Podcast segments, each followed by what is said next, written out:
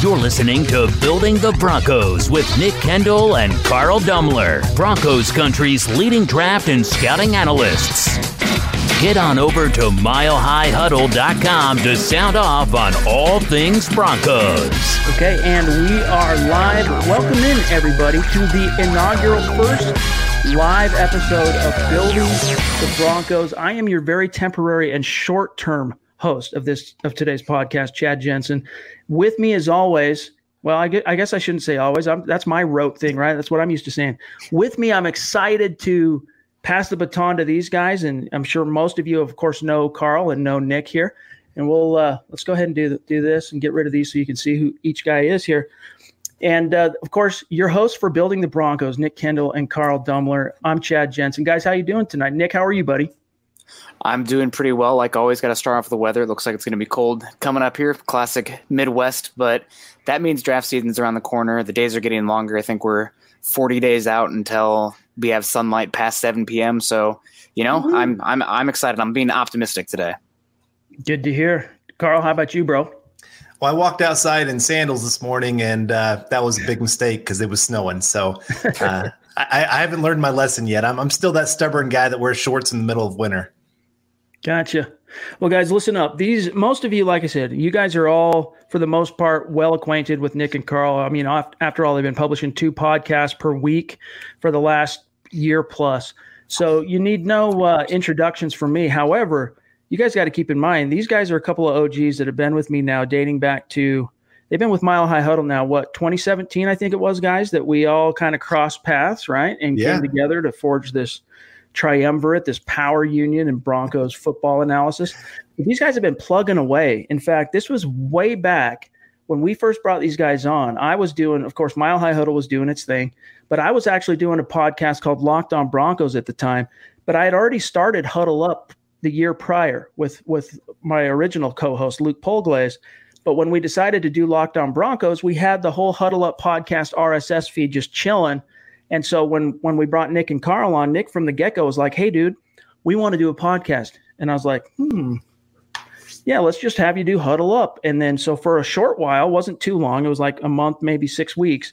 You had huddle up podcast going. You had me and Luke on Locked On Broncos, and then eventually we uh, decided to resign from Locked On Broncos, and we all combined forces on our podcast side with Huddle Up that went on for a while and then we named shows specifically and here we are. It's just cool guys if you think about it to see how this whole podcast thing has taken shape and grown.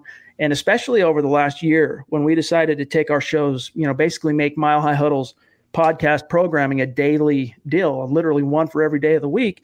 I mean it's just grown by leaps and bounds but what a ride it's been so far. Yeah. Yeah I, have loved every moment of it. I mean nick and i uh, it's uh, it's been quite a ride with you buddy yeah, I know. We just literally found each other via a good friend of ours, Scott Porter, on a, a forum. I know it kind of maybe dates us a little bit, but back and forth, I'm like, man, this this guy, CD Dumler, man, I'm a I'm a fan, and asked if he'd come join us on obviously Mile High Huddle, and just started up the podcast, and here we go from there. He still owes me a beer because he was a uh, Paxton uh, Lynch truther. I know I'm going to bring that up if we're going to be on video today. Wow, you and your wife a beer. My wife, yeah, yeah, exactly. So we have, we you know, we're not drinking like Natty Lights or anything. We got expensive taste. So, but uh, yeah, no, it's really excited. I'm excited to be here to talk another year of draft with you. I mean, we're really getting into the the crux of it now. The Senior Bowl's come and gone. The combine is right around the corner. Free agency. I mean, this is literally. I know that obviously the games are the best part of the year, but the the hope that is free agency and the off season makes it just so much fun for armchair GMs and people who like to ponder all the possibilities like you and I do. Right. Well, and I just think of uh, Chad always has to kind of like hone us in with our draft stuff because we, we start pretty much April well, the next day after the draft is over, going, "Hey, can we start doing draft mock drafts of the next draft?" And he's like, uh, "No." so, uh, yeah, which yeah, it's good for us. We need that because otherwise yeah. it would be twenty four seven draft, and uh, that wouldn't be fun. But well, uh, guys, we, we're excited that it's finally that. Yeah, well, yeah, but it's exciting that we're finally to that season now. Heck yeah. yeah. And I hope our listeners and our live viewers right now, I hope you guys have your draft questions ready because these guys are really going to drop some knowledge. I unfortunately can't stay for the entire podcast. I had a prior engagement. I just wanted to kind of be able to you know, publicly give them some love and pass the baton, if you will. But these guys are going to crush it and hang out with you guys for the foreseeable future. If I know Nick and Carl, they'll be on here with you now for, I don't know, five, five and a half hours, something like that. I, I kid, I kid. However, they're they're going to take you down through the whole home stretch. I just before I sign off and wish you guys all a good evening, I just want to remind our listeners really quickly because these guys have a couple of topics they want to get to and discuss with you and with each other, and then they're going to get to some of your questions. But in the meantime, first, guys, make sure that you are following the sh- the main. Well, for these guys, actually, let me do this. Let me let me type this up real quick. This is their their podcast Twitter account, and let me grab it. Bear with me. Okay, right there. You want to follow these guys' Twitter at BTB Football Pod, and then as you can see where to follow them individually. Oh, there you go. Try it again. There you go. Yep. Yeah, I can't reach over across. Carl. There you go. Anyway, slap himself. so make sure you're following the appropriate uh, Twitter handles, and then don't forget, guys, this is building the Broncos, of course, and including Dove Valley Deep Divers uh, and building the Broncos. It, when it comes to Apple Podcasts, it's all under the umbrella of Huddle Up. So please head on over there. It's a great organic way to support our shows and everything we do to bring you daily Broncos uh, podcast content. Leave a creative review. Let each show know what you think of them, how we're doing for you. And if you like what we're all doing, give us a five star rating. It's a great organic way to support what we're doing for you on the podcast side. And with that, guys, I'm going to go ahead and sign off, break a leg, have fun. Guys, all of our awesome listeners and viewers, I'll talk to you guys tomorrow night at 6 p.m. Mountain, 8 p.m. Eastern. And Nick and Carl, have fun, my dudes. Yeah, good luck, man. All right, guys. Good luck to us. Yeah. Amen. Have fun, guys. This is the Overtime Podcast Network. While sports can bring us so much joy, it can also bring us a lot of unwanted stress, and that stress can make it difficult to concentrate, relax, and get decent sleep. Sunday Scaries was launched in 2017 by two best friends and business partners, Bo Schmidt and Mike Sill. They operated a full service bar with 50 employees and were always exhausted.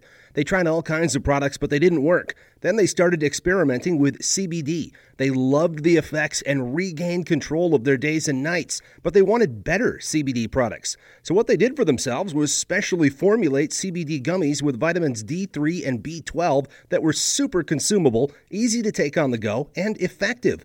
Long story short, their specially formulated CBD products and vitamins helped relieve the overwhelming angst they felt on a daily basis. So in July 2017, they named the company Sunday Scaries and began sharing their products with friends and launched their online store at sundayscaries.com. With tens of thousands of customers, monthly subscribers, and a 100% money back guarantee, Sunday Scaries has always been on a mission to transform a worrisome nation into a chill one. And right now, we have a bonus for you. Get 25% off all products at sundayscaries.com when you use the code OVERTIME.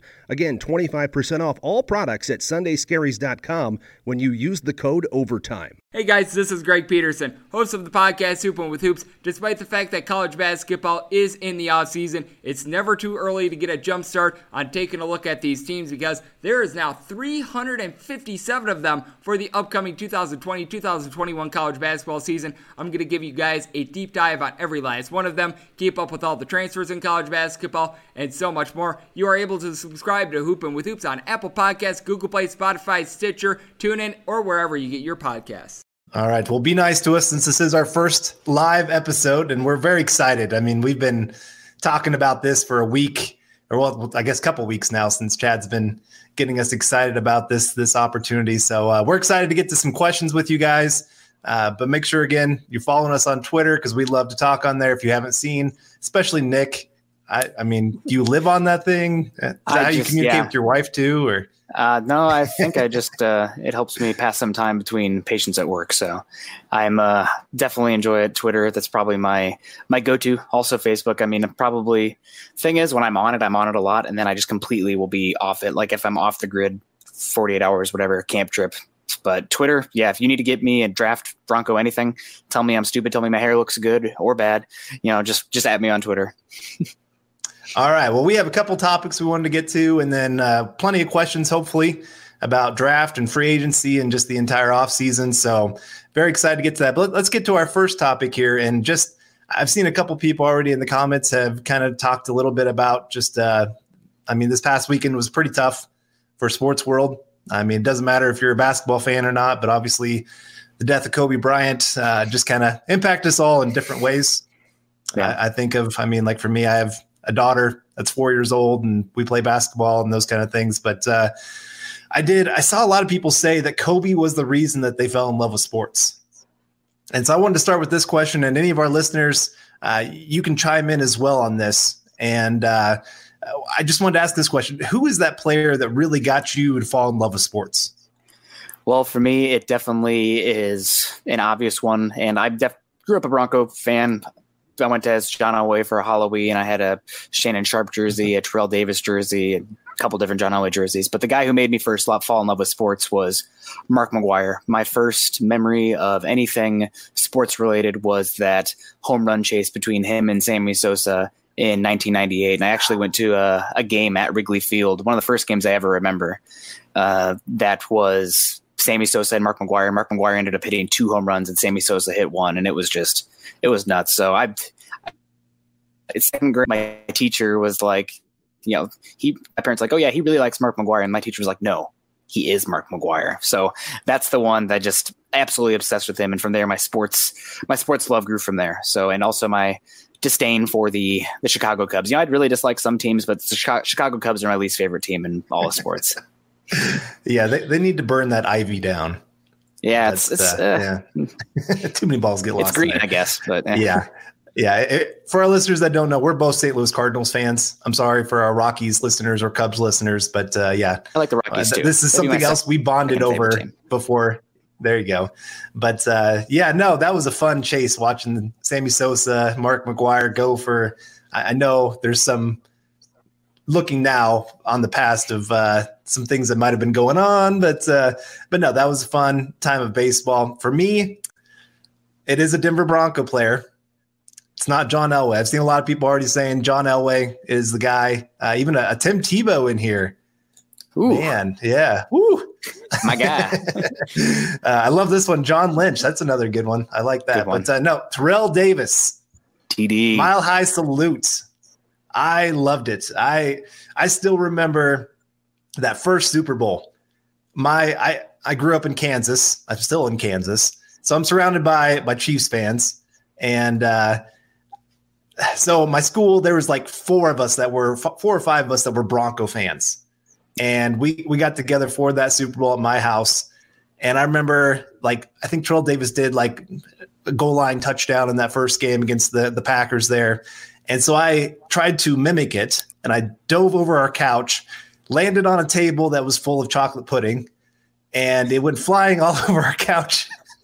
I got grounded for that Super Bowl, but uh, but hey, it was worth, worth it. it. Every yeah. moment of it. So th- that's one of my favorite football memories from when I was a kid. Just and so yeah, Terrell Davis was my guy.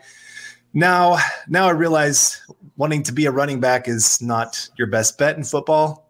But uh, back then, that's all I wanted to be, Terrell Davis. I if I had to go with a Bronco, I'd probably would have to say Shannon Sharpe. Yeah. I had I think the game was called NFL Game Day. It was a, I believe PlayStation exclusive. And you know, you could run whatever plays you wanted, but there was a play where it was a pretty much a post, I guess, and there was no tight end like Shannon Sharpe in the game at that time and there was nobody who could guard him. So I could probably, I probably played on rookie mode. I'd have been, you know, five, six years old, but I would like finish games with like 500 receiving yards to Shannon Sharpe. I wouldn't throw it to anybody else. It's just like, oh, he's open again against the linebackers. Of course he is. Yep. And also, kind of probably in hindsight, if like I had a kid and they were a fan of this guy, I'd be like, maybe not. But I really liked Bill Romanowski, the mm-hmm. energy that he brought, the just the tenacity, the reckless abandon. I mean, that, that's like that is football, right? That's as a kid, you know, that's that's kind of what I wanted to be. Yeah. So I really enjoyed being those guys, and when I got to play the game and anything. So those are probably my favorites from when I was really young. I, I yeah, I, I, can't disagree with you. I, I, mean, also, I mean, I am a wide, wide receiver guy. So Rod Smith, you gotta love the the underdog guy that just nobody expected to do as well as he did. I absolutely loved watching him play football. I mean, he just played with that reckless abandon. Uh, Ed McCaffrey. I, I oh my gosh, that broken leg. I was watching that live, and that was the first time I ever cried watching sports. He so, probably has one of my favorite, besides the helicopter he has my favorite play from that Super Bowl where he blocked that guy and then he went over the top of him and like pointed at him. Like I, Yep. I did that probably in the schoolyard multiple times, and I was you know not the best. That was pretty pretty darn great. And I see we obviously have some great throwbacks here. I saw Floyd Little for one from Irvin Bailey there. I saw somebody mention um, Randy Gradishar and Rulon Jones. I mean, gosh, we're talking some real throwbacks there. So that is awesome. So I mean, you, Skip Bayless. yeah, I hope, hopefully you're not calling me Skip Bayless. I'm gonna start No. calling him like swole in that shirt. no, I'm saying somebody made the comment that Skip Bayless is the guy that made him fall in love with sports. oh, okay. hey, I guess uh, You know he what? does. Yeah, That's he's fun. I mean, yeah, he is. that's that's that's the point. It's entertainment.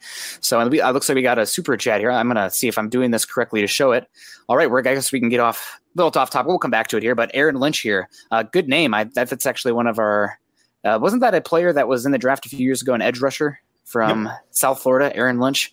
But at pick 15, here's the question right here. Do you think the Denver Broncos address line needs with someone like Tyler Biadasz or add skill position with someone like Ruggs or Jeudy? Or is it too risky to target offensive line in later rounds? Well, that is a, a good question. I'm going to take that off the screen there so you can see my beautiful face and Carl's too, I guess. But um, for me, I don't think Tyler Biadasz is worth the 15th overall pick personally. Now, if we are looking at you know his tape from his freshman year, redshirt freshman year, and redshirt sophomore year, I think that you could tuck yourself into a a late first round pick.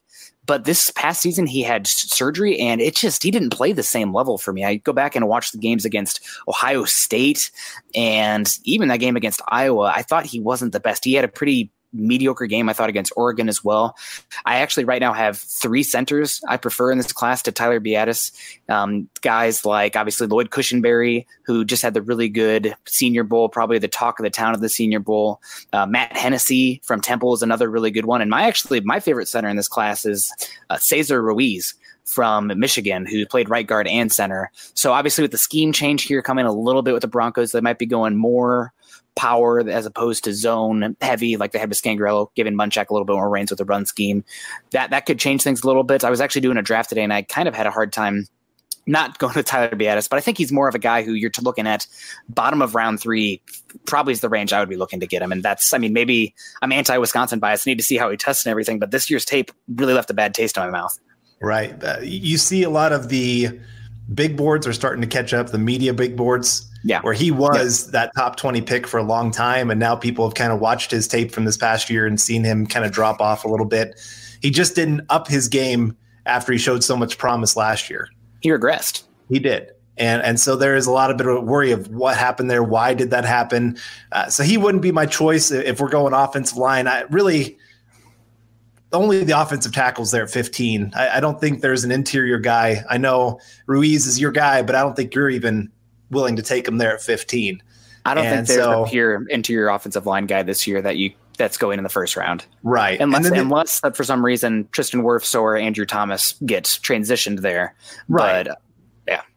Right. And and you just wrote an article on this not too long ago about the should the Broncos build the offensive line or should they build the weapons? And and we even had a podcast on this not too long ago about looking at the the 49ers and Chiefs. What should what do the Broncos need to do to start looking like them? And uh, it it really boiled down to they had so many more weapons than what the Broncos had. So then you look at guys like Ruggs and Jeudy.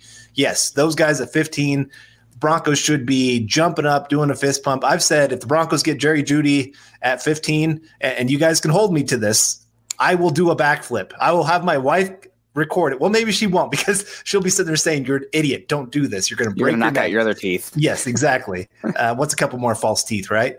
But uh, no, it, it- really, I mean, if you can add a guy like that to the roster, it, it just it really changes how this offense has to be defended.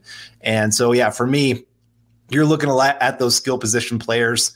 Uh, there's other players that I'm definitely high on as well, but I, I think the realistic look right now is some of those wide receivers. Uh, Lamb can be included in there if, if one of them falls. I do think if there's a position that's going to fall in this draft, wide receiver is it because it's so deep. Teams are going to realize they can wait to that second and third round to still find starter quality players. Yeah, and I wouldn't be shocked looking at the wide receivers in this class if right now my number one in a vacuum would be CeeDee Lamb. My number one for the Broncos specifically would be Jerry Jeudy, just because we're going to more 11 personnel.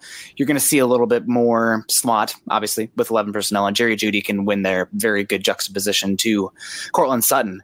But I wouldn't be shocked at all if Henry Ruggs ends up being the first wide receiver taken, or if Laviska Shenault ends up being the first wide receiver taken, just because sometimes the further you get away from tape, teams aren't drafting players for what they did. It's what they're going to do. And if Laviska comes in, you know, 6'2, 225 and runs a 4'3, 440, or Henry Ruggs runs a 4'2, 240, you know, people are going to look at CeeDee Lamb running a 4'5 or Jerry Jeudy coming in at 190 and be like, you know, those guys are great, but how much better are they going to get? If I can get my hands on the the ball of clay that is Laviska Shenault, that is Henry right. Ruggs, I can make them incredible. And it's something also you see, you know, obviously Juju Smith Schuster came in right away.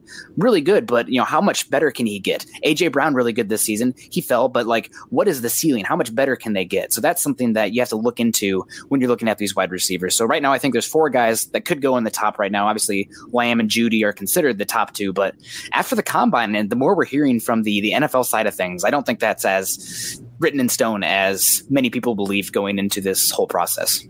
This is the Overtime Podcast Network.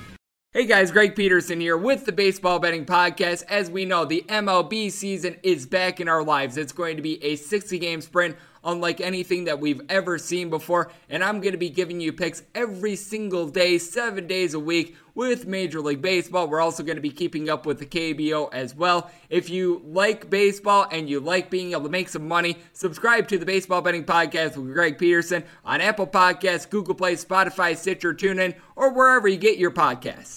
Right. So, and uh, we want to give another shout out here to, to Stu McPeak uh, for for your donation. We really appreciate it there, and uh, we we appreciate you appreciating our work.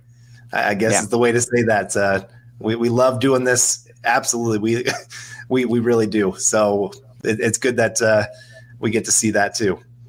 And a beautiful, beautiful picture there, Stu. Seattle, probably one of my probably one of the most beautiful cities I've ever been to. Got to go there last Man. summer, and gosh, it was incredible. And oh, I see another comment from Stu here. I like all beer. Maybe that's something I forgot to ask Chad if I can enjoy an adult beverage on the the stream. Maybe that's for the future. so we'll see.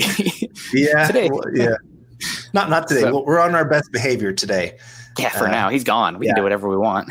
so he, he, said no cussing though. So and finished after one episode. yeah, no, right. uh, no, I used to live in Seattle for a year. Loved it. I would move back there in a heartbeat. And I mean, I love Hoxie where I'm at, and uh, I love the people. If I could take the people to Hoxie, or t- take the people from Hoxie to Seattle, I, I would definitely do that. But uh, so yeah, great city, and thanks for the thanks for the donation. Appreciate it.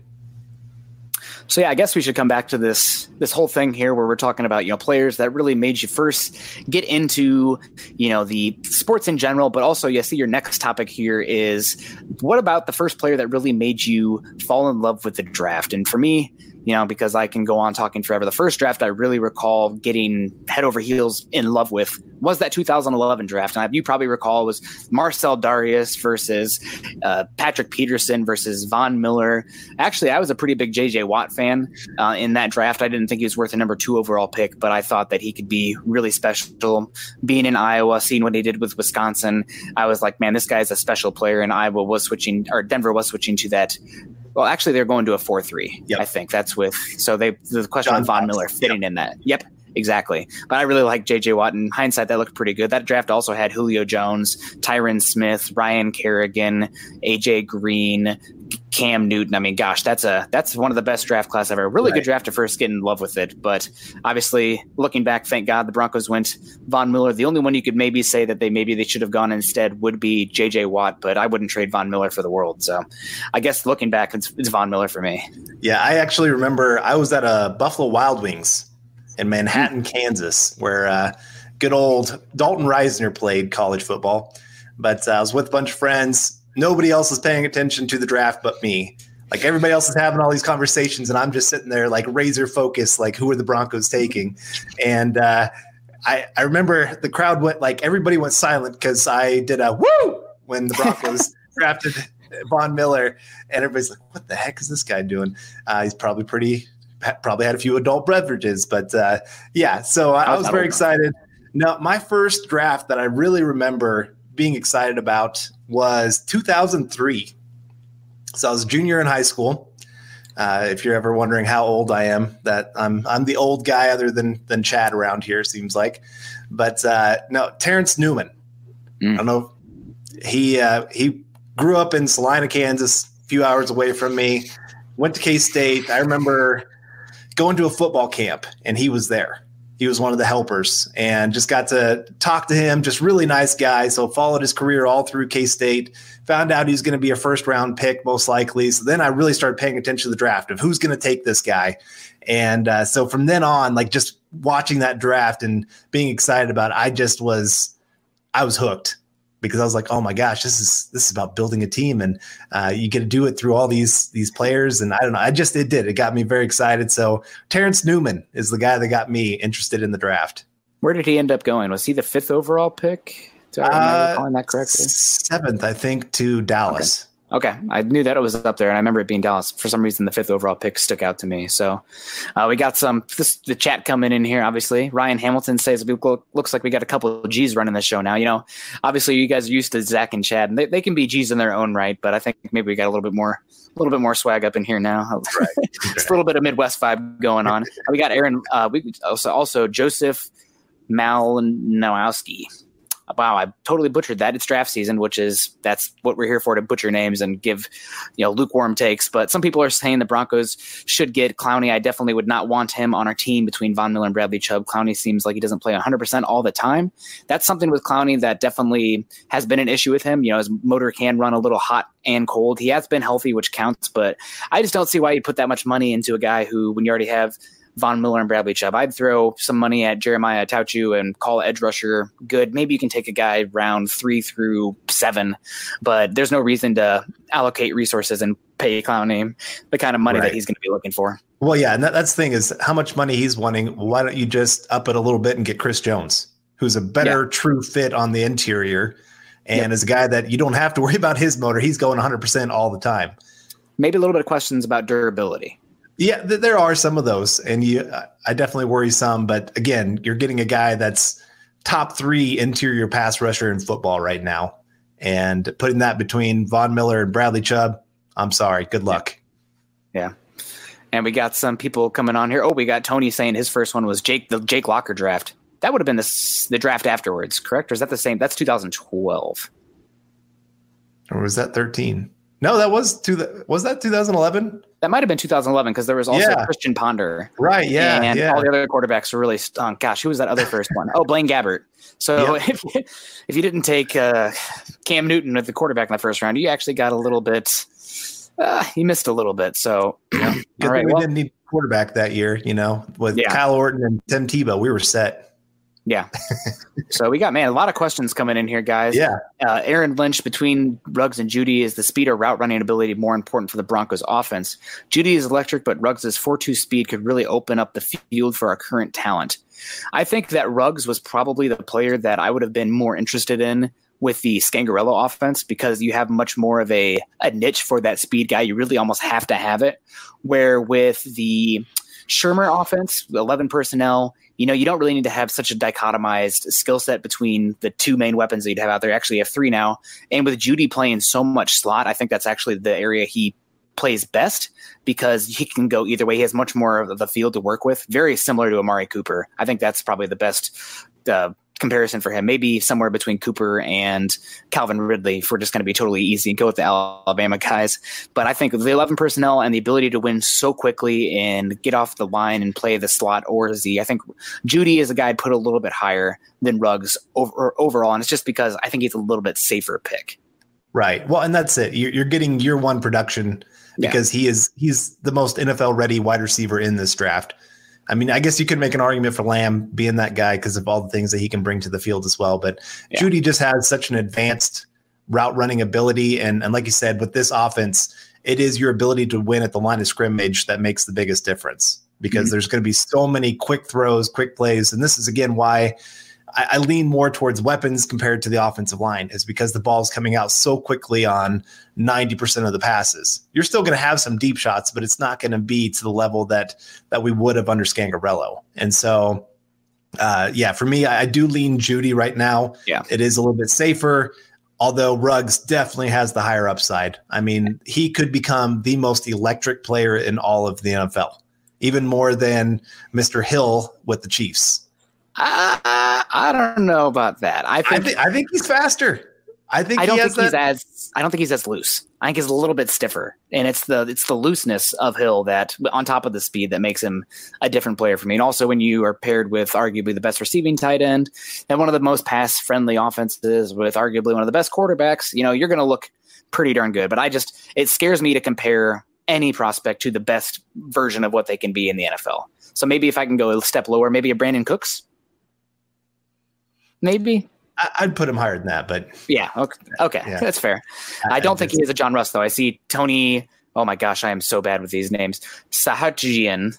Uh, he said Ruggs is another John Ross. I could see Ruggs going nine overall or that high, but I don't think he is John Ross. The biggest thing with John Ross is he just can't stay on the field. Dude is injured all the time, and you can see the difference in the Cincinnati offense. Their production with or without Ross is incredible. I mean, he opens up things for him, similar to Will Fuller, another injury guy Yeah. with the Texans. But even if they aren't producing statistically, the threat of them on the field and how they dictate coverage is so important that you know th- throughout the stats that they're creating for everybody else. It's like having a good three point shooter in basketball. You know, I- even if he isn't putting up the shots, the threat of him creates spacing for others to make easier plays, and it just makes the offense work that much more efficient.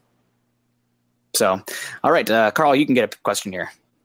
Okay. Uh, I like this one uh, from SJ Edgecombe, I think is how you would say that. Uh, love you guys, the work you do. I can make arguments for us to get Shenault, even though he is comparable to Sutton. Do you think there's a chance we can get Visca? I think there's a great chance. Yeah. I, I think right now, I honestly, I have him as my third wide receiver in this draft. And I, I know you're a little bit higher on Ruggs than than Shenault right now. But uh, if those medicals come back clean, he is such a great fit for this offense of what he can do by himself and creating space and and just being able to to win one on one battles. Uh, his ability to just power through guys. I mean, he's got everything you want. You can really design an entire offense around him. And Yeah. and so yeah, I I would love Laviska in this offense, and I really do think with Shurmur in the in the building, he becomes an even higher priority for the Broncos on their board. The biggest thing will be medicals. You know, everybody's talking about Shenault, like, oh, you can't take him because of medicals. But until the combine happens and the Broncos get their own hands on him, you you can't really say one way or the other. So if he goes out there and absolutely kills at the combine and goes out, you know, 6'2, 225 and shows solid hands in the in the drills, he could be the first wide receiver taken. I mean, a lot of people thought he was the number one wide receiver in football coming into this year, even though we already knew what Jeudy and Lamb could bring to the table. It's just that athletic package is rare. I know I, I like to give you know shout out here to Brian Koenigsberg. I like to give him a hard time, but he said he said that he is Laviska Shenault is a lot like you know Derrick Henry as a wide receiver, and I wanted to give him a hard time because like, hey, where did you get that, Ryan? Like I said that you know found the tweet back in like October or something. It's like, oh, it just came to me. But that's really the skill set there. Once you get the ball to that guy, you know, quick in space, then it just, I mean, good luck. Good luck. And obviously, with how he runs, that's a big, that can be a concern because the injuries can add up. But he's just so dynamic and powerful and just a threat that he isn't, while he isn't a true speed guy, the fact that he can do so much with the ball in space after the catch and create for himself and others is just incredible. This is the Overtime Podcast Network. And hey, we want to give a shout out for uh, Super Chat Terry Randall. Uh, thanks for the donation, man. Uh, you are awesome. Uh, you know, I know. Yeah, you, you.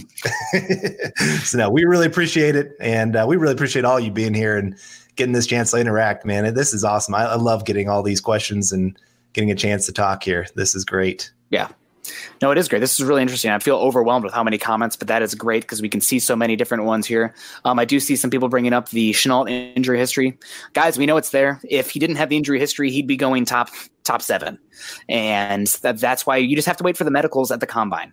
You know that if they come back or as a red flag, then you know take them off the board. But until then, it's just too much of an unknown. Until then, and there's some talk that the the, the medicals with Shenault are not as much of a concern as was made out. I mean, if he played at Alabama, there's a chance that he's playing through those injuries this year, and we're not even like talking about it. But because Colorado kind of lost their their let's see, I don't want to say playoff hopes, but chances for a great season pretty quickly. You know, they they were looking out for the player more than the program, and that's that's a big reason that he didn't play those games. So it would be interesting. Now, theor- I hear an interesting question here from Ben Lee.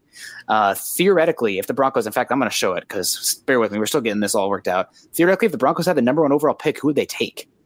And no trades down, no trade downs, Carl. I know that's the the obvious one. Oh, I trade down for every single pick. uh, I think honestly, it'd have to be Chase Young. Yep. It would have to be Chase Young for me. He is so dynamic. Von Miller is going to be 31 years old this year, and they're coming up to a point in the next couple seasons where, you know, it's going to be a discussion if they're going to keep him or not. So obviously, I would keep him. But if you have a guy like Chase Young, you know, smacking you in the face, I don't think you overthink it. Yep, I'm I'm with you. I I like the quarterbacks in this draft. I like Tua. I like Joe Burrow, but I don't think they're so much better than what I think Lock can be. Yes. That it makes me pass on a, a talent like Chase Young. I mean, he, he's one of those Trevor guys that. He, right. Well, then we'd have a discussion. But no, it, really, Chase Young, he is just one of those dynamic players that you're just going like when Von Miller was coming out, you go, oh my gosh, like you can get a talent like this in the NFL. And so being able to, to pair him with like a Bradley Chubb, and you'll be able to find ways to get all three guys on the field at the same time eh, you just don't question it. You take the number one player in the entire draft. Yeah, and here's an interesting question. I've seen uh, Gage Gage Madrid here has actually had a few that have been interesting. Um, he's having a hope that some wide receiver prospects will fall to the second round for the Broncos, and that's a possibility. I think probably right now, you know, gun to my head, if you said what's the position that's going to be the best player on the board when the Broncos pick at 15, it's probably wide receiver. But are there any wide receivers that you are personally hoping fall to the Broncos round two? Well, for me, I mean, Jalen Reagor obviously has to be pretty close to the top of the list. Um, Aiyuk is another one. Yes. Th- those two, because they're both dynamic players that just take the top off a of defense. Uh, they can win short, they can win long, they, they can do everything. They're, they're just a little bit lower uh, of below the other guys that are going to be there in the first round. Uh, there, there's not a huge drop off.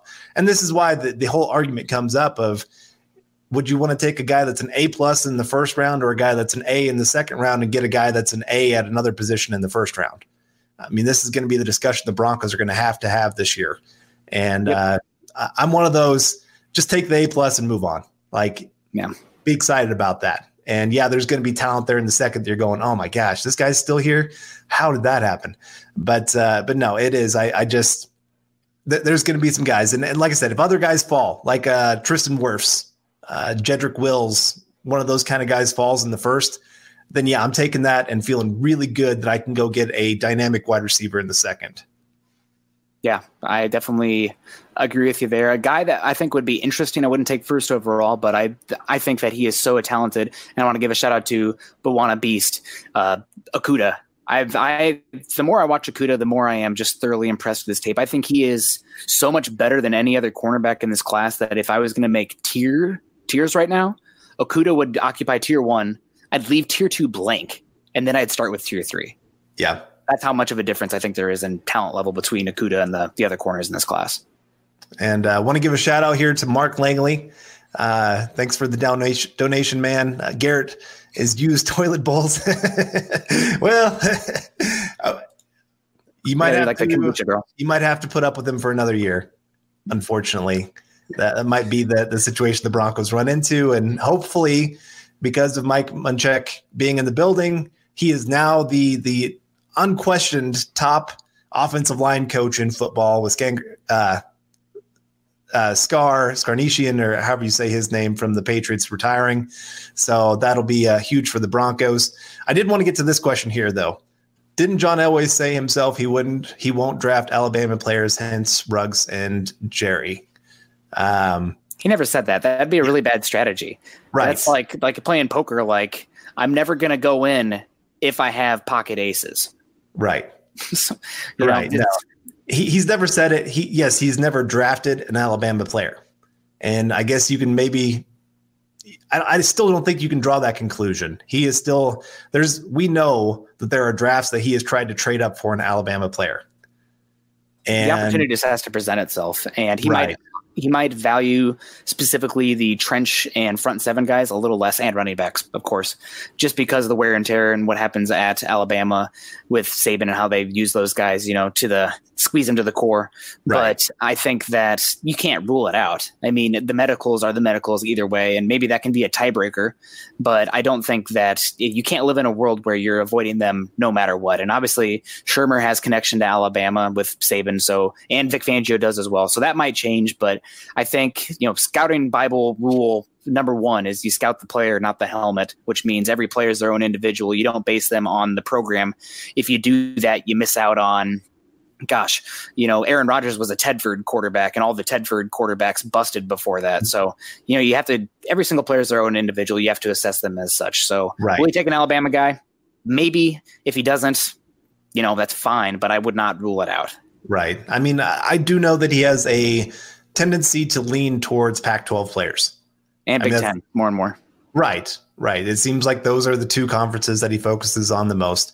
But it doesn't mean that he won't take players from other places. I mean, he's taken players from the SEC, ACC, all those different conferences. So uh, you can read into that what you want, I guess. But for now, I really don't think you can sit there and say if Ruggs or Jeudy is not is there that he's going to pass on them just because they're from Alabama. Yeah, I think call. they, I think there's a good chance this could be the draft where that gets broken.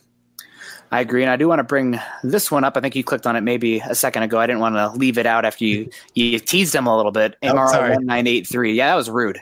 Everyone give Carl a hard time. No, uh, chances one to ten if the Broncos bring in Brady. I know it sounds crazy, but but Manning. So the Manning situation, theoretically, would it be a good thing for the organization as a whole or not? I don't see them bringing in Tom Brady personally. I think that that is a rather unlikely scenario. I think if they do bring in a veteran quarterback, the guy that would be interesting would be Drew Brees. I know that Jack Elway, John Elway's dad, was a big proponent of Drew Brees coming out of Purdue with the the Tiller offense back in gosh, I have no idea what year that would have been, but uh, that, probably early 2000s because the Philip Rivers was 2004, so probably like 2000 to 2003. Um, so if Drew Brees became available, I could see that maybe happening. But Brady, I think that's I think that's less like I think it's less likely either way. I think the type Right. of quarterback you're going to bring in is a Matt Moore type, but maybe a Chase Daniel. But Tom Brady, I'm not going to say never because crazy things have happened many times. It's the NFL. John Elway, who the hell, who knows what the heck he's going to do? Right. But and, I'd you, go with one out of ten. and you have to kind of remember the Broncos had Tim Tebow at that time. Yeah. And, you know, like Tebow Mania was taken over, and I mean that was that was a fun year. That that was one of the funnest years to follow the Broncos ever. I mean, just crazy wins that are just how did that happen? We don't know, but uh, you could tell the Broncos knew Tim Tebow is not the long term solution. I think Yeah. there's a big difference now, and also Tim Tebow was drafted by McDaniels, not Elway, where Drew Lock is Elway's quarterback. So I think there's a lot different situations here uh, building, and so I think Brady. I think it's Patriots, uh, Chargers. trying to think of other teams that might be Raiders. Raiders. There you go. Uh, and, and really, those two teams. It's more. It's not really that they're keep wanting to compete for Super Bowls. It's more that they're wanting to get fans in the stands by bringing in Brady. So kind of keep that in mind because Brady's not the same quarterback, obviously, that he was f- even three years ago. Uh, Best fit for Brady would be Indianapolis. it would. Really good offensive line, gets to play indoors. The home games or the away games in the division are in the South. Ah, we'll see. That would be pretty Right. darn crazy. So we were there's some talking talk about. of oh, well, there's some talk of Philip Rivers going to the Colts. I Who knows? The one I know, Philip Rivers has been connected to the the Bucks. Buccaneers, but I don't understand how he fits in the Bruce Arians offense when they're gonna, not only going to ask him to throw 500 times a year, but they're going to ask him to throw it vertically constantly. I guess maybe you can bring him in like a relief pitcher at the end of the game, or maybe you started it off, you know, something something kind of crazy like that. But it doesn't make sense to go the other way. I do want to thank Brandon Miller Scarnecchia, or is that how you say it? The Scarnecchia, yeah, Scarnecchia. There you go. Okay, I always get that one wrong. those darn Italians. I know. Why do they have to make their name so complicated? But uh, thank you, Brandon Miller, for. I always called him Scar because I could never say his name right, obviously. So, uh, yeah, that, that's. But I appreciate you putting that out there for us. Um, here's a good one. If if Andrew Thomas falls, do you take him? If you have a choice between Thomas and Jeudy, who are you taking? Uh, to answer the second question first, I'm taking Jeudy. Hmm. Now, to answer the first question, there actually is a really good chance that Andrew Thomas falls because he's another one of those players that he had this huge bump where he was a top five player as the season started. And now that people have seen his tape, he's starting to fall down boards. And so there, there really is some talk that he could be a late first round pick. Uh, just, I mean, there's other offensive tackles that have moved up, and and he's just kind of been pushed down the board a little bit. There are some questions. Just his game, just th- there's things that are not there. Uh, th- there's times where just you, you see him. There's one game I remember everybody's talking about him being a top five player, and I watched him. I think there's like three or four pressures in the game that he gave up. Was the Notre Dame game? It might have been. I, I think that that's right. And I was just kind of like, really, this is a top five pick, consensus number one offensive tackle in the draft. I was like, I'm just, I guess I'm not seeing it. I, I, still like him. And if the Broncos have a chance to, to get him, I'm, I'm not going to argue with that because one, you put him with Mike Munchak, there, there's no telling what he can turn into. But uh, but still, yeah, there, there's some flaws to his game that are really causing him to fall down. I just think that he's more scheme specific. I don't think teams view him as a good enough mover in space where he's going to be that left tackle that you want. And I don't think he's got the movement to be a heavy zone scheme guy. So I know that more and more people are talking about Tristan Wirfs being a guy that might be moving into guard, but I think Andrew Thomas, if you ask me, and maybe this is me being biased, but I think Thomas is the guy who I think is probably the one who's going to be, if you're going to kick any of those top four guys, you know, uh, between Wills, Wirfs, Thomas, and Becton into guard. I think it's Thomas. So to get to the question, I guess right now I would lean towards. Man, that's a good question. Andrew Thomas or Jeudy? Gun to my head right now, the best player on my board would be Jeudy to, between them. But I think you can probably get a better wide receiver round two to pair with Thomas than you could get a offensive lineman round two. So I, I, I like Niang in the second. Niang, yeah, yeah. It's just the thing is, I think if you're going to use a round one pick on an offensive lineman, it's very complicated. But you are married to Garrett Bolles at left tackle, at least starting out of the gate, and you're married to let me get my fingers in there, Ja'Wuan James in right right tackle, just because of the money, the allocation.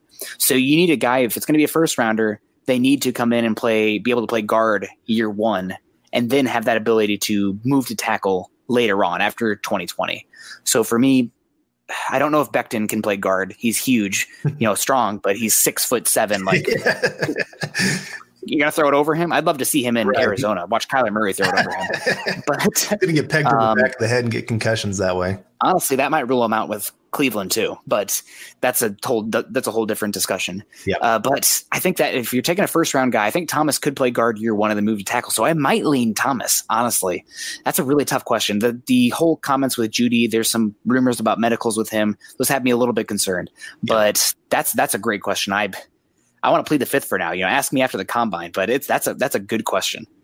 So, uh, gosh, we have some more here. Mark Langley again coming in with a, a donation. Good to see you guys live. Thank you very much, Mark. Brandon McManus, new kicker. All right. Uh, you know, he's he's okay, but I think that you definitely want to bring in competition for him this yep. upcoming year. Honestly, the punter's the bigger issue, I would say, yep. right now. There is a punter, gosh, I cannot remember his name. I had him in my I'm working on a mock draft. Hopefully, I'll have it out for you guys tomorrow. But the in the Senior Bowl, everybody was excited about that Texas A&M punter McMahon, Man. but the South the South Carolina punter was the one that was getting real hype coming out of there. He was hitting like 70 yard punts. So you definitely have to bring in somebody to challenge the punter. Maybe I don't know. I think that the punter obviously may have some maybe some blackmail on our special teams coach, but uh, you know that's something that might come down later on. Sorry, if you have a choice between Ruggs or this is Clay Daglish. I think I got that right. Maybe. Uh, sorry, I, I know we're terrible with names. You can crucify us in the, the comments, but uh, Carl's you have from choice, Kansas. He reads at a third grade level. It's pretty much yeah. if you have a choice between Ruggs or Cushenberry, which do you take? I take Cushenberry because of how thick the wide receiver class is. Thoughts? I take Ruggs. Cushenberry isn't a first round talent, in my opinion. He doesn't. Yeah. He's a really solid player. I just don't see the the athletic traits that make him a. You have to be pretty freaking special to be a first round center. You know, you have to like what was it last year? Garrett Bradbury, probably one of the better athletes we've seen at center in some time. And he struggled this past year in pass protection, but his ability to reach block in that zone scheme is be it's already one of the better in the NFL. So I think Cushenberry, if you can take him there in the second, you live with it, but I don't think the upside is there. So Ruggs is a better player. I don't think that's that's too much of a question. You can find they know it's a good wide receiver class too, but it's a good center class on top of it, especially later right. on. I mean, round three to round six, there'll probably be four or five centers that get some play in the NFL that are going to be taken in those rounds. Right. Well, and I, I think you're seeing more and more how much center is a position you really can plug and play a lot of guys that can still go in there and still play at a high level. I mean, yep. Paradis was sixth round. Yes. And he used, used first year on the practice squad, even. Right. And then, I mean, McGovern was third round. So you can find a quality starter or at least a starter to be able to plug in there and, and do pretty well. Uh, so I, am not as high on, on taking an interior offensive line there in the first. Second round on, I'm good with that. But uh, yeah, I'm, I'm with you there. Sorry, I put that up while you were still talking there. Uh, should the Broncos keep Derek Wolfe or let him hit the open market? I do think that you let him hit the open market. He's not a guy where you can't let him hit the open market because you can't risk losing him. But I think Derek Wolfe, he's one that personally I would be looking to bring back if the deal is right. You know, you're hopefully maybe offer him a bigger guaranteed money, but a lesser cap hit to bring him back. He's a leader in the clubhouse. He fits the scheme really well. And I know that the injuries have been an issue, but he's a guy who you're going to pay him to be a, a base starter more than anything else. So, and you have some money to burn. Obviously, you don't want to just toss money around, but I think he fits really well and it would make a lot of sense. Right. No, I'm, I'm with you. I mean, there's other guys you got to prioritize to sign before they hit free agency. And like yeah. said, he's a guy that I think you can let test the market and then come back and say, okay, yeah, let's match that or not match that, whatever it may be. Kind of th- same thing with Shelby Harris. I, am not, yeah, I'm not one that's wanting to really set the market for him. I'm wanting the market to set the market for him, kind of thing. I mean, just uh, he, he's a good player. I think he did some good things this year but he's not so far up my list that I'm willing to not let him hit free agency. I mean, you signed Simmons, obviously. Um, I'm trying to think. I mean, it's really Simmons. you got to get him locked up. I, I don't know there's any others that you're so gung ho that you have to get them back on the team this year. Yeah, I definitely I agree with you there. I mean, there's going to be some other defensive linemen that are worth pursuing as well. Obviously, you have a solid nose tackle and Mike Purcell. I think he's a little bit more of a jag than he is a true difference maker, but he's cheap. He's still young. He's one of the better run stoppers. So you have him in base. You're fine there. And then Dre'Mont Jones was really coming on at the end, but can Dre'Mont Jones play full time as a five technique? I wouldn't be super comfortable with that next season. I think he's more of that three technique that you have in there. He's more of a sub package player. You know, when you have the the two defensive linemen with Bradley Chubb and Von Miller on the edges. So I do think you got to bring in somebody there, a body, and there'll be bodies available in free agency. You know, potentially an Akiem Hicks could hit the market with the Bears. The Bears are in cap trouble. Calais Campbell is another one that could hit the market. Obviously, Chris Jones is an interesting guy. Vernon Butler is a former first round pick. Uh, Jordan Phillips. So there'll be some defensive linemen. I would be shocked if the Broncos didn't bring in somebody who could project as a base defensive end, you know, the five technique, four, four eye, wherever he's lined up on that tackle, uh, year one, and then maybe can do some stuff in sub as well. But you got to find somebody that can play that base defensive end. And they just, I don't see that on their roster right now because you have a guy named Demarcus Walker who has issues one on one against tight ends. And then you have Dre'Mont Jones, who they did pretty much everything they could last year to put him in sub packages and make sure that he was on the field, not in rundowns, but in pass rushing downs. So I'd bring back, I would bring back Wolfe just for stability's sake. You know, that's not going to cost much, and you're going to get good play for 11 games max, or not max, but average. Right. So. All right. I want to give a quick shout out here to, to Joseph Carson Jr. See, I can get that name. I hope I got that name. but uh, hey, glad that you're joining us here on on the live side of things. We appreciate that. Appreciate your donation. Uh, uh, thanks for being one of our super chat members here. Really, really appreciate that. I did like a couple of these questions coming in about uh, Risner because this is uh, one of the the big questions. Uh, kind of trying to figure out where people are going to play on the offensive line, who's going to be in the offensive line. But this question came in: Could Risner play right guard and Thomas at left? In theory, wasn't Risner originally put at left guard to babysit Bolles? I, I, I, don't know, babysit's the right word, but I think more likely what you're going to see there. I don't think Thomas has got the movement skills to play left tackle in the NFL. So for me, you could move Risner to right guard. I think you probably keep him at left guard though. And what you would see if you did bring in Andrew Thomas, and you keep showing, you already got rid of the question there, oh, but you need to Whoop. You need to be careful. You're giving too much love to Gage here. I'm just quitting. Gage, oh, good sorry. questions. Yeah, I really but, uh, somebody said I look like him.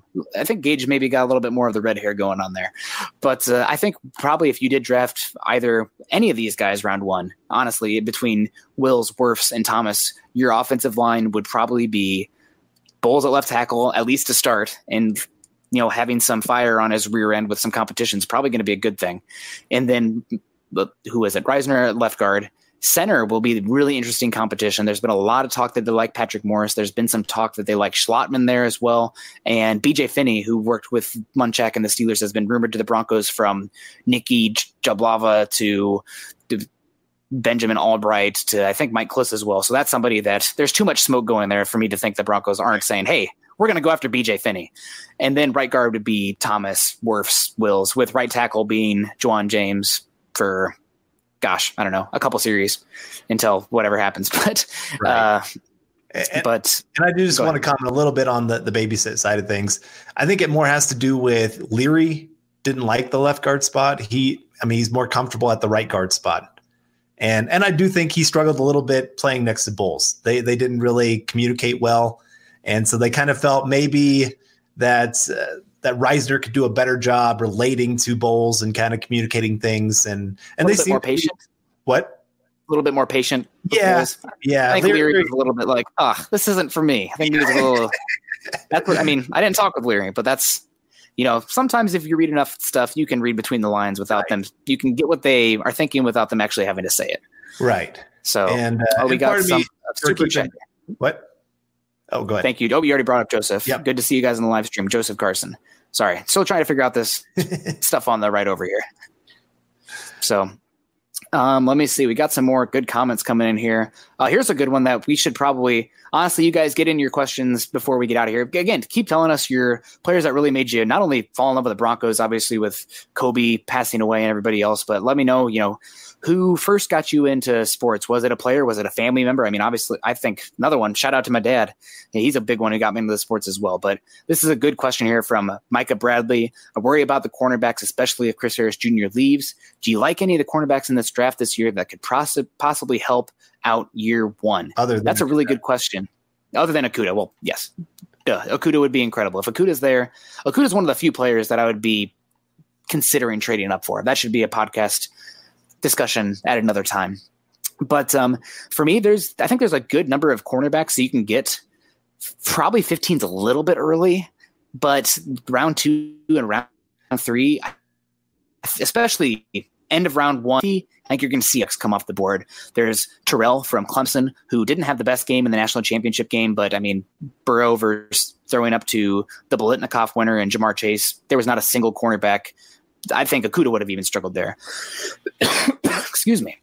Um, I really like Jaylon Johnson from Utah. He's a guy who's been trending up a lot of boards. If he has a good showing in the combine, he could end up being the second cornerback off the board. I wouldn't be shocked at all. I really like also, yeah. gosh, let me just keep moving. My Kristian Fulton's a guy I like a decent amount. I don't love him. At the, sometimes the physicality at the catch point or coming down is not as, but the upside, his click and close and his hip fluidity and his length and the tenaciousness he can show, not always, but can show is really, really good. Uh, Tre- Trevon Diggs from Alabama is another interesting one. I like a fair amount. I think he's he's probably one that you're not going to get as much out of year one though because he's pretty raw. Also, I wonder yeah. if he's better in a cover three scheme where he can be use that length, use that physicality more instead of having to play off the line of scrimmage. I just worry about his ability to play off the line of scrimmage. Uh, obviously, Bryce Hall from Virginia is another interesting one that I like Jeff a lot. Gladney. And that, that that was the last one. Jeff Gladney, probably probably one of my favorites for the scheme. I've seen him anywhere from end of the first round to the middle of the third round. There's just I think the second round specifically is going to have just a good number of cornerbacks come off the board. But the only one that I have a first round grade on is um, Jeffrey Okudah. And honestly, again, we talked about this in one of the podcasts recently. He's considered a safety, but I think in the Broncos scheme, he, he plays as much nickel as safety, and that's uh, McKinney I think McKinney'd be the my second defensive back off the board, and he'd fit this defense really well. He's listed as a safety, but with how much four two five you're going to play, that nickelback is a starter. So, you know, he, he plays the Will role. Any thoughts on CJ Henderson? You didn't list him. Oh, that, there's a reason I didn't list him. In a vacuum, I like him. In the Broncos scheme with how much one-on-one tackling you're going to have, can't have it. He's got great school, great tools. I think his length and his click and close and everything, you know, leave him on an island and man coverage, that's fine. But just the Broncos, they do a really good job of limiting the the air yards per target and keeping everything in front of them. So that means that the defensive backs have to be able to tackle because you're going to be in one on one situations. And CJ Henderson just has struggled with that time and time again. So I wouldn't be shocked if he was the second cornerback off the board. But for the Broncos specifically, I don't think he's the best scheme fit. All right. One, one more name for you here Damon Arnette. Oh, there's one. Yep, that's another one as well. I like him a lot. I was really bummed that he pulled out of the the Senior Bowl. He could have made himself some real money. I think there is some character concerns uh, in the background. Maybe that was Sean Wade, but uh, he's one that I'd like a lot as well. And uh, maybe you'll see him in my mock tomorrow. Maybe a mm-hmm. hint. I don't know. I've, I've, been messing with this thing forever. If Eric's still on, he will come around and uh, give me a hard time about that at some point. So, all right, we probably can get a couple more here, guys. But uh, would if you have any questions about the draft or anything like that, that would be great. We love hearing from you guys. This is all new for me, but yeah. somebody said you guys are going to get addicted to this. Right now, I feel overwhelmed, but I think once I get it, it's going to be right. really, really good. Yeah, uh, sorry, sorry, for the questions we've missed. Yeah, just keep them coming just, in. Right. Uh, it keeps resetting to the bottom. I'm like, wait a minute, I was reading a comment and then it reset on me. So, uh, yeah, just uh, appreciate you guys. This has been a lot of fun. I've loved this. And uh, so, yeah, we'll get a couple more questions here. You got one here, Nick? Oh, let me see. I'm rolling here. Um, who could we look at at center? And what are the odds that we sign McGovern? Uh, I think that BJ Finney, I think most likely your center is going to come from somebody either on the roster already or BJ Finney. So that's going to be Schlottmann or Patrick Morris, who again, just pay attention to the smoke. I know it's lion season, but if you keep hearing something from multiple sources, that means it's coming from somewhere probably prominent. So Patrick Morris, he got a chance at left guard last year when Risner was throwing up on the sideline in that the Detroit game. But Patrick Morris, a really good athlete and somebody who the Broncos claimed off waivers, who's worked with Munchak in the past, and he, his name just keeps coming up. So I'm not going to sleep on him at all. If not, I think it's probably BJ Finney for that center position. What are the odds that we re-sign McGovern? Personally, I would like to bring back McGovern, but it sounds like his market is going to be eight to ten million. I mean, he's looking for that Cody Whitehair deal, maybe even ten point five million. And the Broncos, I don't think would want to pay him more than five. So I don't fault him at all. He should go get whatever money he can. He's a fifth round pick. You know, this is your chance to make life changing money. But I also don't fault the Broncos if they want to look elsewhere. I just don't think they prioritize paying that center position enough. I think they can find a guy. They think, I think they think they can find a guy. All right. We'll, we'll get to this one here. Is there anyone that is as if not more physical as Risner and is worth trading up or down to get them? I'm talking offensive line. And uh, yeah, th- there's some physical guys in this this draft. Uh, Jedrick Wills, yeah. you see him pancake guys left and right. Tristan Wirfs, seen him pancake quite a few guys. Um, I'm trying to think. Muti, Muti from Fresno State is a guard that is really talented. Honestly, I think the best two pure guards in this draft are non Power Five guys. You have Muti from Fresno State, who's had some injuries, but he's really worth paying attention to. And then Hunt from Louisiana is also another guard, very physical. Guys that I wasn't as interested in when I thought we were going to keep Scangarello, but now that the Broncos have moved on to maybe some more inside zone, maybe even more gap power scheme in the run game, those guys move up the move up the board for me. But you know, it'll it will be interesting. Physicality does matter, but you know, I'm looking for athleticism and movement skills and versatility, you know, to be able to play multiple schemes. I mean, you've seen how much the Broncos have skipped schemes over the last three seasons. That's over one right. draft class. I mean, over one rookie contract. You got to have guys who can do multiple things. Right. Because you have to be able to run multiple schemes. And it's not just because you're getting turnover on the offensive coaching staff, but I mean, look at the 49ers. You know, Kyle Shanahan, oh, the outside zone he's running traps, he's running counters, he's running uh, pulls, he's running and just literally everything. So I just don't want to. I don't want to put myself in a box. If you can do everything, obviously you're going to go higher, but those guys got to be valued more. Right. So, and uh, I think we got one more question here that I want to get to. This will probably be the last one because hey, we're over an hour. What? Welcome, Chad. Yeah, Chad. Welcome. Just uh, deal with it, it. Keep it close to half an hour if you can, guys. uh, but the last one, who's your number one free agent target for the Broncos from Philip Morel? And for me, the number Jones. I know I've had a crush on him since. Bef- I mean, when he was playing at Mississippi State, one of my first blog post every day. I don't want to, you know, say where exactly or what my name was, but I was hyping Chris Jones like crazy. I'm like, this is the guy you want. He's going to be so good. You can get somebody later on, and you know the upside is here. He can play five technique down to three technique. He can get after the passer. He's going to be special. And turned out he was special. You know, sometimes you're going to get lucky. You know, that's I don't want to say, oh, I'm this defensive line savant. You know, that was there's as much luck involved in the opportunity as everything, mm-hmm. but I absolutely love Chris Jones. And if not only do you get the bonus of adding him to play between Von Miller and Bradley Chubb, which would be, gosh, getting goosebumps, but um, you're you're weakening the Chiefs. So I actually added Chris Jones on Twitter a couple years ago. I said, "Hey, man, when time's up, come play to Den- come play in Denver, play between play next to Von Miller It'll be great." And he added me back and said, "Nah, fam, I'm good." But if he's signs with them, I'm going to make sure that he knows about that. Yeah. Yeah. don't keep that same energy, man. So, uh, well, I'm going to go Byron Jones. Okay. And the, the big reason for me is just when you think about this, this Fangio defense, you need cornerbacks and safeties that can be multiple, that they can do lots and lots of things on the field. Well, Byron Jones has been both a high quality safety and a high quality corner in the NFL. And and he's shown just ability just to do anything and everything. He's a great athlete. So I mean, you're talking about some of the wide receivers here in the AFC West and and the athleticism that they bring. Byron Jones. I mean, if you're talking about guys that blew away the combine, Byron Jones is at the top of that list. Oh, and God. so uh, just want to, I mean, that, that would be a guy that I think would really fit well with uh, the, the Denver Broncos. The thing for me with Byron Jones is that, while I think he is a really fun player, versatile, kind of that cornerback safety hybrid. Am I willing to make one pay in the NFL when the guy has that little ball production? I don't know. I think I might yes. take my chances. Oh man, I I don't know. I really that makes me concerned. It really does because that's. I mean, you saw Dallas. I think it was they just hired Mike Nolan, who blast from the past. There, he was a Broncos defensive coordinator there for, gosh, I don't remember. That was a while ago, but he talked about how important it is to get guys who can make plays on the ball and that's just something Byron Jones doesn't bring. And obviously, if you know they're throwing it at uh, Chidobe Awuzie from Colorado, or gosh, that quarterback from Michigan whose name is escaping me right now that Dallas has, you can do those. You won't throw it at Byron Jones, but I, I might be personally looking for maybe something a little bit more off the quote unquote scrap heap. You know, the second tier kind of guys.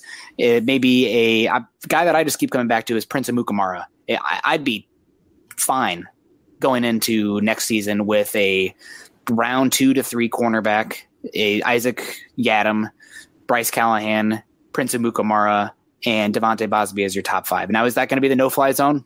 No, it's not. But we're not playing the Wade Phillips, leave your cornerback on an island and then bring everybody good luck. You know, it's much more about the unit and the, the entire back seven covering. So you don't have to spend that kind of money on a cornerback. Obviously, you still want better cornerbacks if you can help it. You want good players if you can help it anywhere. But I just don't know if Byron Jones is one that I I personally would be willing to back up the Brinks truck for. So yeah. that's just my take. Right.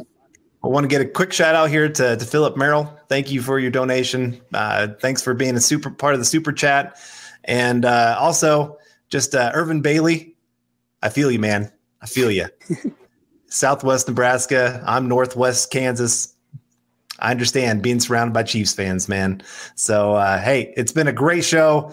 Uh, appreciate all of you joining us here today. This has been so much fun. I, I really, uh, this has been great. And, and Nick, always fun to, to talk to you, man, and, and get this chance to talk some football. Any last second thoughts here?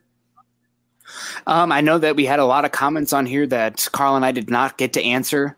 Folks, get on Twitter, follow me, follow Carl, but just shoot us a question on Twitter literally any time of the day, and I will do my best to get back to it. And I will personally respond back to you with whatever questions you have, draft Bronco related, philosophy on life, what's the best kind of beer to drink. I mean, literally at me on Twitter. I'm here for you. I just it's probably my favorite thing that I enjoy. Well, next to talking with you, Carl. Let me see. Can I? Oh, Oh, do you, high five. oh, am I, oh, I'm going the wrong way. The Wrong. See, it's, it's backwards. There, we go. yeah, we did it. Yeah, it's, it's inverse. I keep trying to mess with my hair and I keep going the wrong way. It's driving me nuts.